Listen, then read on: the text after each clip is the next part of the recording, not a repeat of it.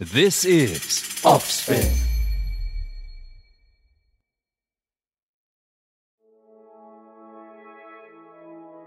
What is a junk bond? Uh, to me, I would say anything less than AAA is a junk bond. Uh, that's something wrong. That means, I mean, once the moment you say your credit worthiness is not 100%, your ability to repay is not 100%, then you're junk to me. But the market will say triple B is investable, it's not junk. Double B is junk. That is the market definition. But to me, and I think all retail investors should say anything less than AAA is uh, junk. In fact, I'm saying don't even buy AAA bonds. It makes no sense. This is that Offspin original you've all been waiting for. It's time for Let's Get Rich with Pattu.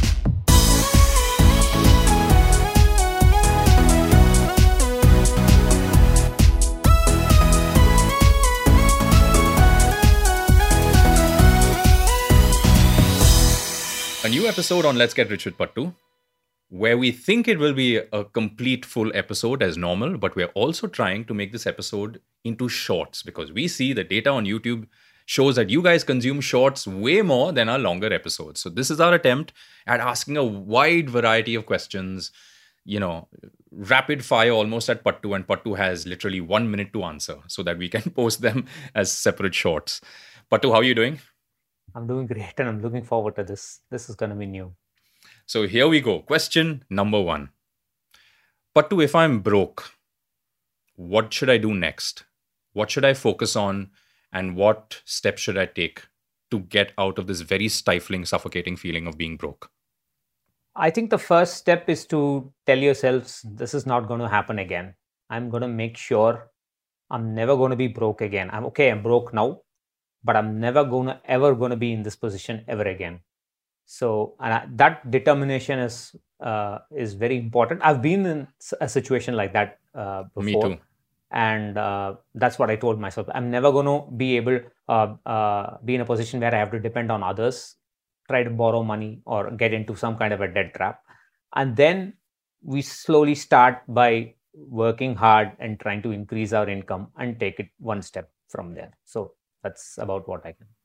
So increasing income should be our fo- full focus and perhaps try to reduce all kinds of unnecessary expenses. yeah that'll al- almo- automatically happen when you become uh, broke but the but the desperation that you feel i think we should tell ourselves never again that is the driving force Cool. All right, end of question one. Question two. Pattu, why is it that you say so vehemently that mutual funds have no compounding effect? this the ma- capital market does not any product that fluctuates does not so we use compounding formula to understand the growth that doesn't mean they actually compound so com- compound interest is interest and then interest upon interest Which is guaranteed. Which is uh, which is guaranteed uh, when it when it's a fixed income ins- instrument where you al- already know prior to investing what the interest rate is going to be. But that's not the case in the stock market. That uh, if it goes up comes down.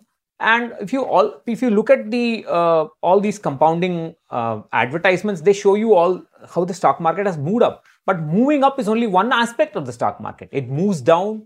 It it moves nowhere those are also part and parcel of the stock market. And there's something called volatility bunching where there is a big uptick is followed by a big downtick and vice versa.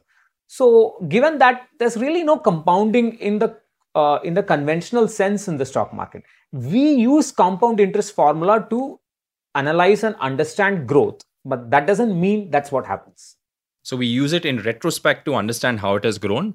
But Precisely. to look at the future, there's only fixed income that can you can calculate with compounding because, interest. because the journey is unknown after the journey we can sit and do hindsight analysis the hindsight analysis is what this idea these guys are talking about is compounding that's not true what happens in real life Question three. Pattu, can an Indian retail investor buy government bonds that are not Indian government bonds? If they can, which governments can we buy bonds for and how? Uh, technically, yes. You'll have to approach an international a broker, a broker that allows uh, buying and selling of uh, foreign securities, equity, gold, or, or, any kind of commodity as well as. Could bonds. you name a few? Uh, I offhand I don't know because I've not been looking at that. But there are a couple of them. I don't remember them offhand, but that's where you have to approach. But I'll be very very cautious with respect to this because um, one guy once told me days after the Ukraine war had broken on, he said, "I want to buy Ukrainian bonds now because they have huge interest rate." I mean, that's silly because uh, the only reason why people want to buy international bonds is chasing after interest. And there are many countries that are broke. I mean neighbors all around us are broke and their bonds would offer very high rates. But that's the last thing we should be buying. So i would say retail investors should never ever chase uh, returns in fixed income space in any space but particularly in fixed income space so it's a no no for most guys here's my next question pattu if i buy an indian government bond and at the end of that term, and this might be a controversial question, at the end of that term, they do not pay me. What is my recourse as a retail investor? I think if the Indian government does not uh, pay you back, um, that recourse would be the very last thing on your mind because that means the economy is gone. The rupee is no longer valid, and there are huge problems. You will be having problems finding your next plate of food and water. So I think, yeah, so there are bigger fish to fry at that point in time. Basically, Pattu saying a very silly question. It's not. It is, uh, uh, but it's something that I mean. There are risks you can control. The, this is something that you. This is beyond you. I mean, so I think I would not lose sleep over it. Next question. A new announcement by SEBI, uh, which was about cutting corporate bonds face value, which has now reduced to 10,000 rupees. How does it affect us as retail investors? Um, it's going to entice more retail investors to buy corporate bonds. But again, what I just told uh, in a previous question, they will start chasing interest rates. That they will start uh, chasing after low graded bonds which offer higher uh, uh, returns, and that is always a bad thing. I would say uh, retail investors should not buy corporate bonds directly. They should stick to safe bank FDs or, or um, gilt uh, bonds if they want an income. And also stick to debt mutual funds, which uh, you know buy corporate bonds, and will that be safer? Yes, uh, the, the, by definition, the corporate bond is a um, high quality uh, credit rating bond fund. So that is a good option any, at any uh, point in time rather than a corporate bond. Here's my next corollary question. Now that SEBI has reduced face value to 10,000 rupees for corporate bonds, is there any advantage of buying direct bonds at small amounts of money compared to buying a debt mutual fund which invests in corporate bonds? See, uh, the thumb rule is if you are building wealth, don't buy any bond hmm. because the bond will pay out the income and you have to pay tax on that and then you have to reinvest it again. It's a hassle.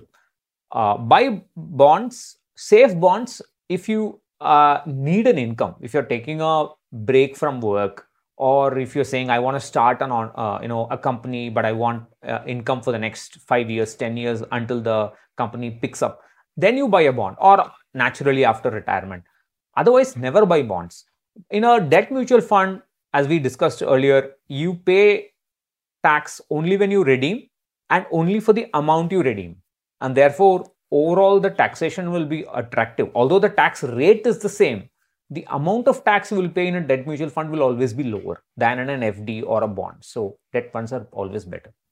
But to have debt mutual funds got ratings, just like the underlying bonds uh, are rated, you know, sovereign, AAA, etc.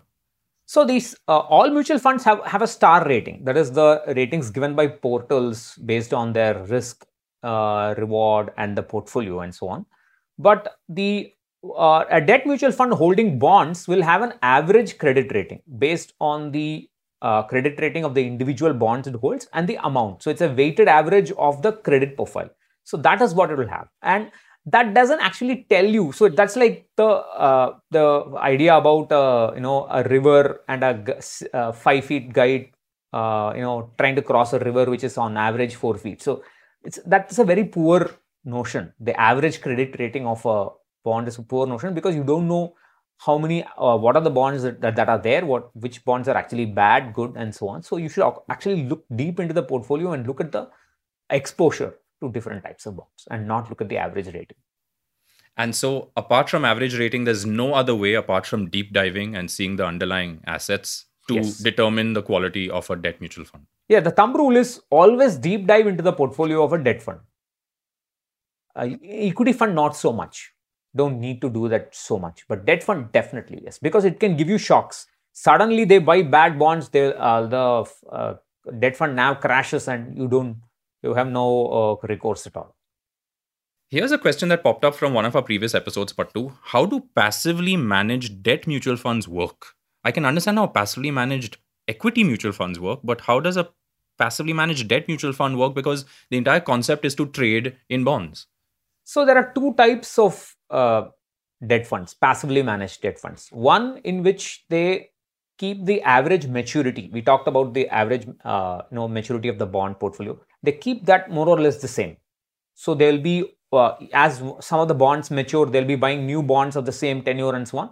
So more or less, the average maturity will more or less be the same. That's an open-ended passive debt fund. Of course, the, there will be a index curator like the NSE or the BSE that offers a index based on uh, the idea that the AMC comes up with, and they will tell you which bond should be there and which bond should not be there. So the fund manager will just follow that.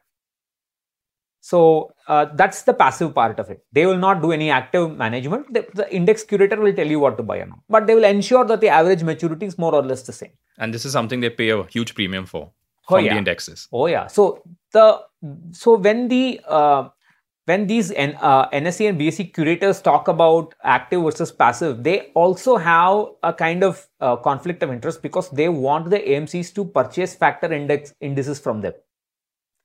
So the factor indices are in between the active and the passive regime. So uh, they will do the active management, but the AMC will do the passive investing right? So there's a conflict of interest there but that's not what we want to do. This is one way of uh, open-ended uh, passive debt funds.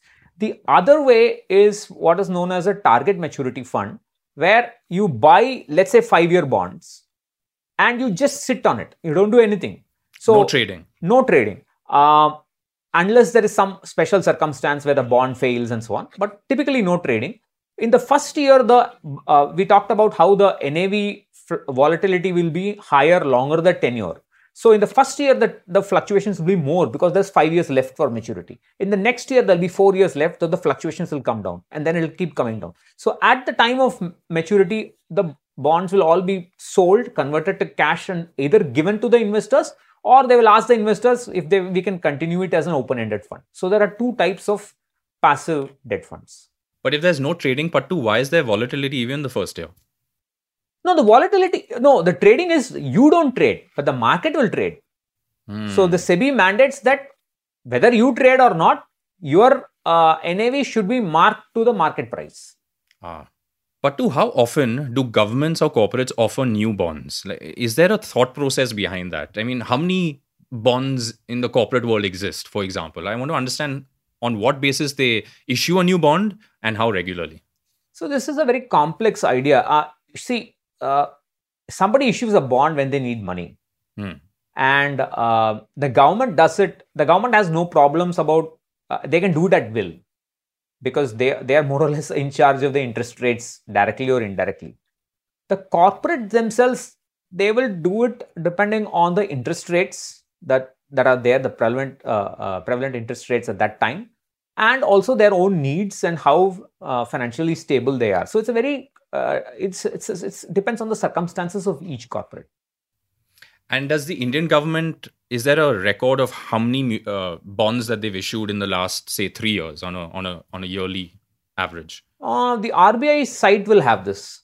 Not, uh, I mean, it will not be easy to find in the in the manner that you asked, but we'll have to dig into it and look at it.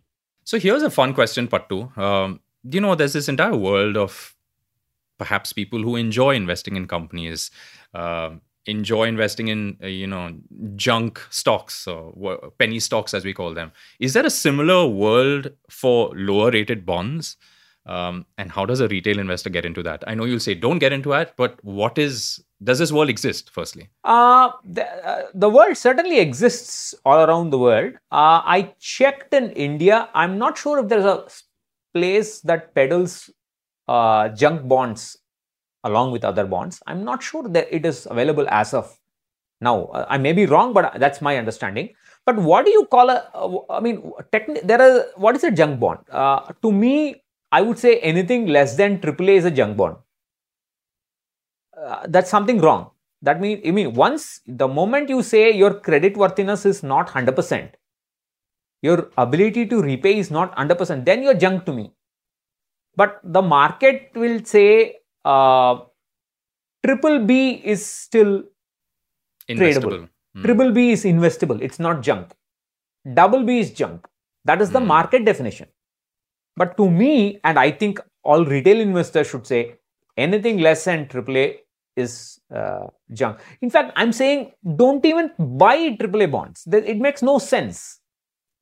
I just we just talked sovereign, about. Huh? Yeah, just buy sovereign. You want income, buy sovereign. You you sleep peacefully. If you want, you buy a debt fund mm. that buys. They will do the management, and the risk becomes much less because there will be spread. When you buy a uh, double A bond or an A bond, you're going to put a sizable chunk of money there. Otherwise, the interest is less. But the debt fund, they will distribute. That's why I keep saying most people disagree with me. Debt funds are wonderful products. Equity funds are not so, as so special. Debt funds are more special than equity funds if you know how to use them. Here's a counter question then. Who exactly in the world is buying that 27% government bond from the uh, Argentinian government? Uh, like, I seriously want to know. And what are the chances, say, from 1 to 100% of you getting your money back? See, the there's always guys who are chasing after this risk premium. And uh, see, in a government, they at least they will print more money and kind of make good on their debt. Uh, I I'm not uh, savvy enough to tell you who does it, but I'm sure there are financial institutions who can. They'll take a very small exposure, one percent exposure, two percent. International, uh, you know, pension fund managers can do it because if that one percent of defaults, you won't even know. The NPS for the National Pension Scheme has got a portfolio size that can fill an entire 40 pages notebook, and it has it has uh, seen defaults you're saying international government bonds, 40 no, pages worth of No, no, no. I'm talking about our national pension scheme. But where NPS. are they investing? They're investing in, they're not investing in foreign bonds. They're right. investing in, I'm saying it's a huge portfolio. So imagine if an international pension fund manager or a, anybody else from the, uh, of course, it's st- for them, it's the national pension fund for that, uh, that country. They can buy a 1% of Argentinian bonds. If that defaults, it will not even be a, a blimp in the NAV but right? if it pays out, ah. If it pays out, also it will not be a blimp. It'll be a very small. You're taking only one yeah. exposure. So they, so the idea is they they take such exposure so that the overall return they don't expect every co- country, every government uh, or company to default at the same time. They can, but they don't expect that. So generally, it keeps. That's how they beat the market. They get a little premium above the market. So it's there's always a buyer for this. So you're saying governments around the world defaulting on their bonds is uh, is common practice. It happens, and oh, then oh, yeah. the second half of that question is what will happen if the US defaults? Um, so Russia has defaulted. That's okay. the most recent. Uh, uh, that is before. I mean, it defaulted after the Ukraine war started, but it defaulted even before that. Um, I think many other companies. Um, I think, if I'm not sure, England has defaulted. Uh, I think in the 70s, if I'm not wrong. They had, they had to go to the IMF uh, for a you know bailout, just like Pakistan is going. And does default mean it's like a write-off? Uh, yeah, the IMF and the World Bank does these kind of things. They write off debt, and in fact, there are economists who believe debt should be written off from time to time. They'll just forget about it. Okay, you made a mistake. You goofed up. You we goofed up. Let's just you know move forward.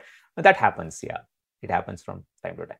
And what would happen, and what are the chances of the US government defaulting on their bonds? Um, if they take on, if there's, I mean, there are economists who say there's a very strong possibility of that happening. If that happens, then I would say uh, many of our currencies would become stronger.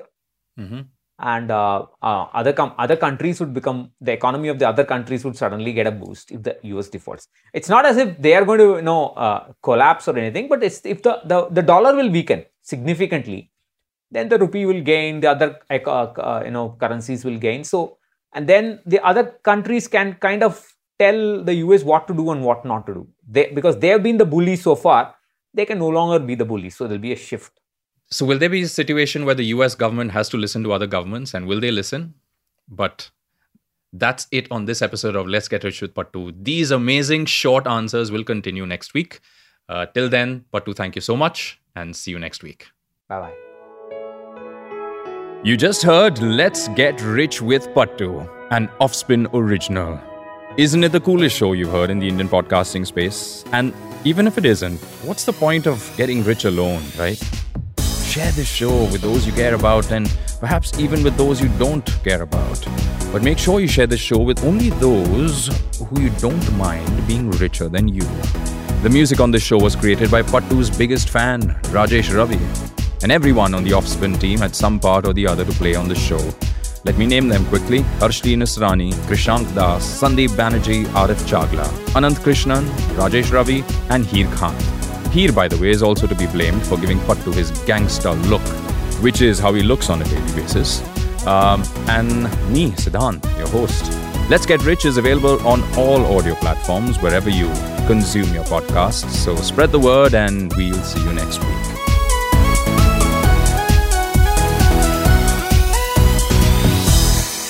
You know, we do this show only to help you guys, right?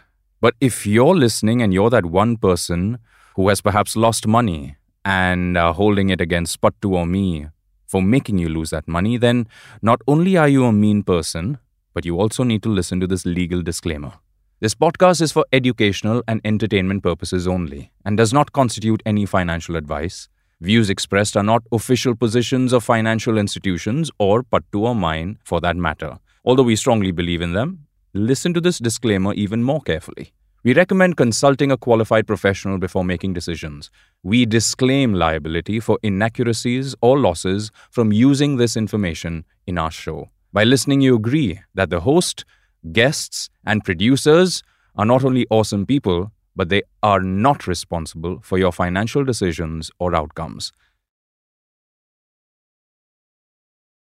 This is Offspin.